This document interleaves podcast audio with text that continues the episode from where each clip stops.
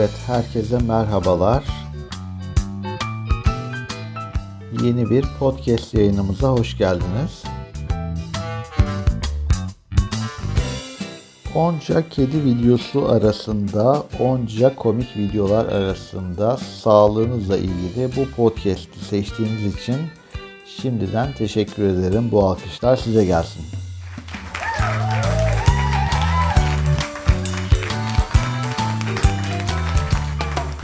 Evet, bugün kanser tedavi yöntemlerinin dördüncüsü olan ablasyon tedavisinden bahsedeceğiz.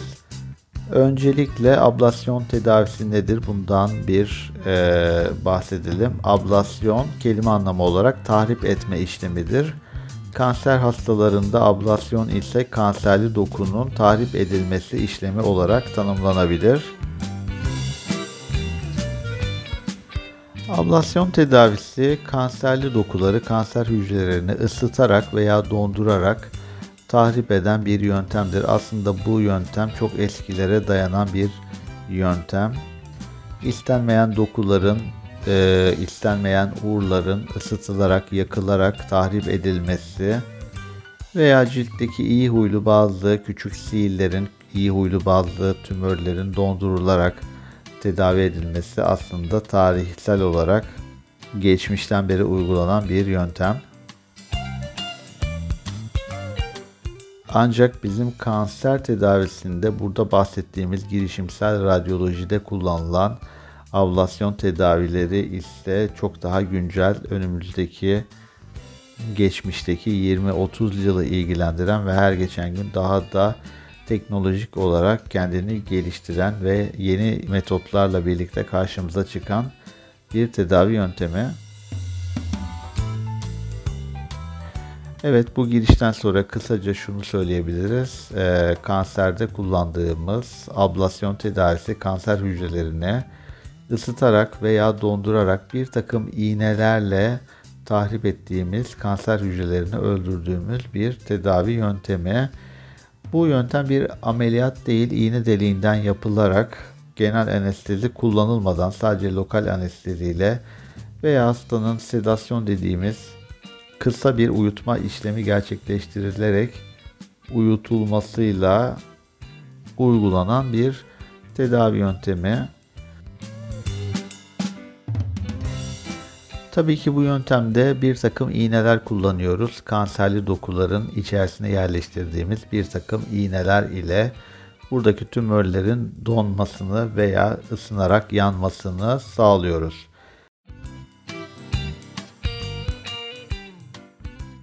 Peki doğru yeri yaktığımızdan veya doğru yeri dondurduğumuzdan nasıl emin olabiliyoruz? Çünkü bu işlemler görüntüleme kılavuzluğunda yapılmaktadır. Burada görüntüleme kılavuzluğundan kastım işlem sırasında doğru yerin dondurulduğunu veya doğru yerin yandığını e, anlamamız için tomografi, ultrason, MR gibi görüntüleme yöntemlerini kullanarak işlem boyunca doğru yeri e, tahrip ettiğimizi, yanlış bir yere müdahalede bulunmadığımızı görerek e, monitörize ederek, monitörlerden takip ederek bu işlemleri gerçekleştiriyoruz.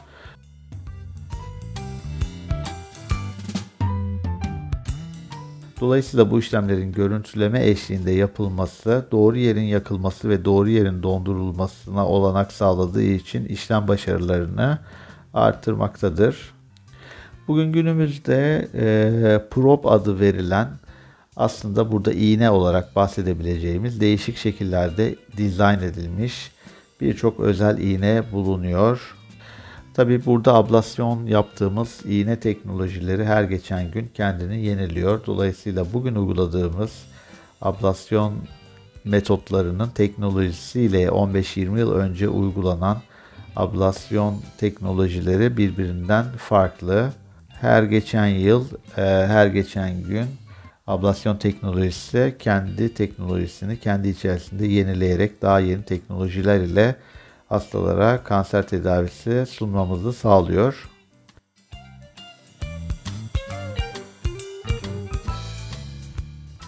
Ablasyon tedavisini kısaca e, anlatmamız gerekirse hasta tomografi veya ultrasonografi e, cihazı eşliğinde işleme alınıyor. E, az önce bahsettiğim gibi genel anestezi yapmadan çoğu zaman hafif uyutularak veya lokal anestezi ile tümörlü dokuların bulunduğu yere iğneler yerleştiriliyor. Bu iğneler çeşitli jeneratörlere bağlanarak gerek dondurma yöntemiyle gerek de ısıtılarak yakılma yöntemiyle kanserli dokular tahrip ediliyor. Dediğim gibi bu bir ameliyat e, değil. Bu bir girişimsel tedavi dolayısıyla ameliyat kadar uzun sürmüyor. Çoğu zaman yaklaşık bir saat içerisinde sonlandırılıyor.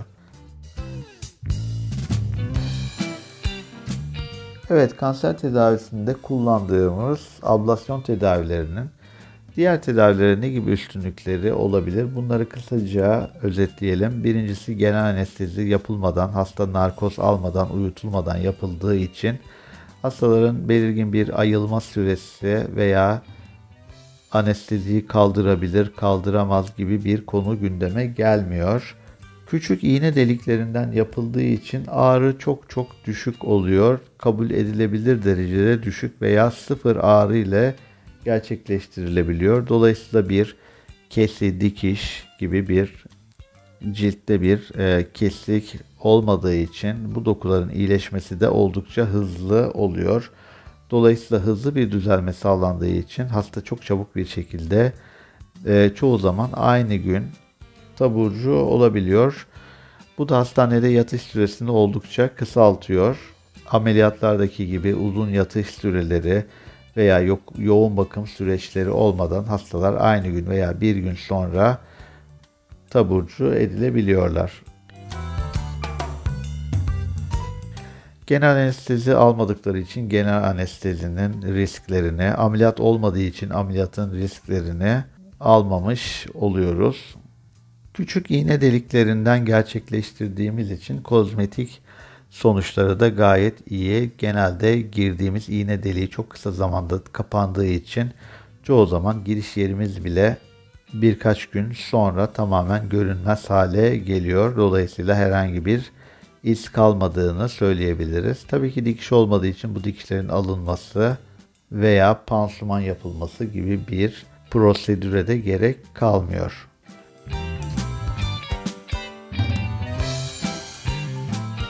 Bu tedavilerin en önemli özelliklerinden biri tekrar edilebilir olması.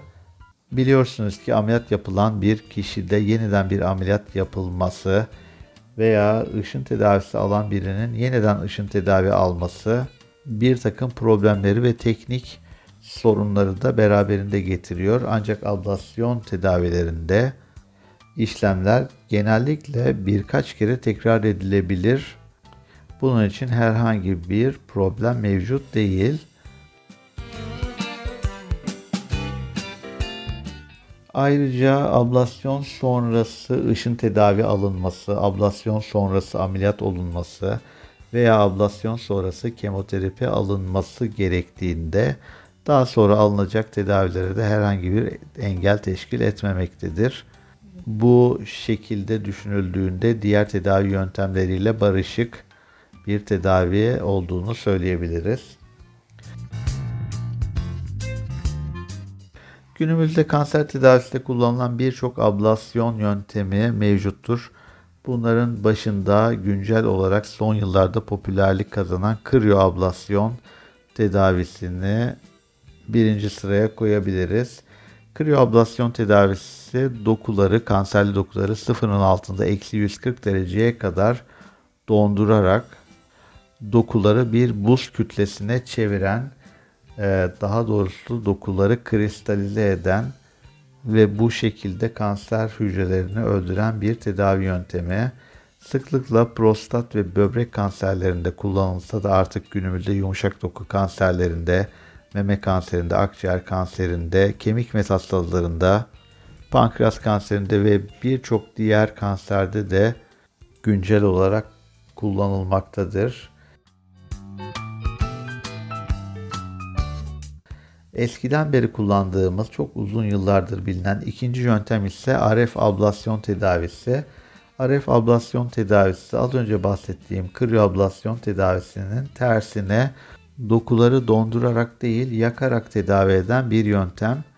Kriyoablasyon tedavisi oldukça konforlu bir yöntem iken RF ablasyon tedavisi yakarak tedavi etme nedeniyle bir takım konforsuzlukları beraberinde getirse de günümüzde halen yaygın olarak kullanılmaktadır. Özellikle kemik, akciğer, karaciğer, böbrek tümörlerinde ve diğer birçok kanser çeşidinde sıklıkla kullanıyoruz. Son yıllarda yine tiroid kanserlerinde ve tiroid nodüllerinde de yine ablasyon seçenekleri arasında RF ablasyon tedavisini görmekteyiz.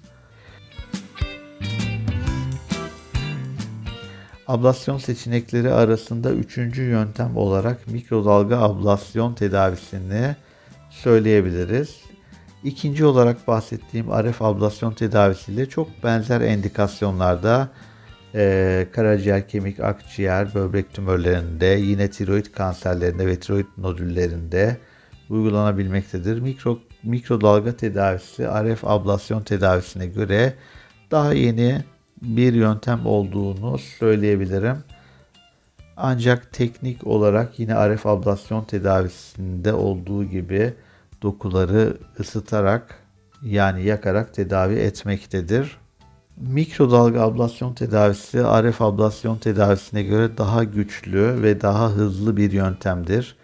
Buradan kastım RF ablasyon tedavisine göre işlem daha hızlı gerçekleşmektedir. Dolayısıyla anestezi süresi ve hastanın ayağa kalkma süresi çok daha kısadır.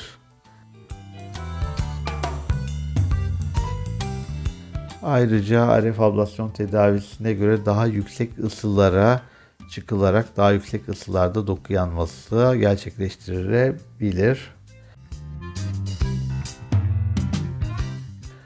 Dördüncü ve son olarak burada bahsedeceğim ablasyon yöntemi irreversible elektroporasyon yöntemi. Bu yöntem daha önce bahsettiğim dondurma ve yakma tedavilerinin tedavilerinden çok farklı bir teknik ile tümör hücrelerini, kanser hücrelerini öldürmektedir. Kriyoablasyonda dondurarak RF ve mikrodalga tedavisi yakarak kanser tedavisi yaptığımızdan bahsetmiştim. İşte irreversible elektroporasyonda ise kanserli dokulara çok yüksek voltajda elektrik akımı uygulanarak buradaki kanserli dokunun ölmesi sağlanmaktadır. Burada 2000 voltlar gibi çok yüksek voltajlara çıkılarak kanserli dokularda elektriksel şoklama kullanılarak kanserli dokular öldürülmektedir. Çok yüksek doz, çok yüksek miktarda elektriksel voltaj uygulandığı için hastaların mutlaka genel anestezi altında bu tedaviyi olmaları gerekmektedir. Diğer yakma ve dondurma tedavilerine göre birçok artısı ve birçok eksisi bulunuyor. Dolayısıyla hangi tedavi yöntemimizi hangi hastada seçeceğimizi hastanın kliniğine göre ve kanser bulunan organa göre karar veriyoruz.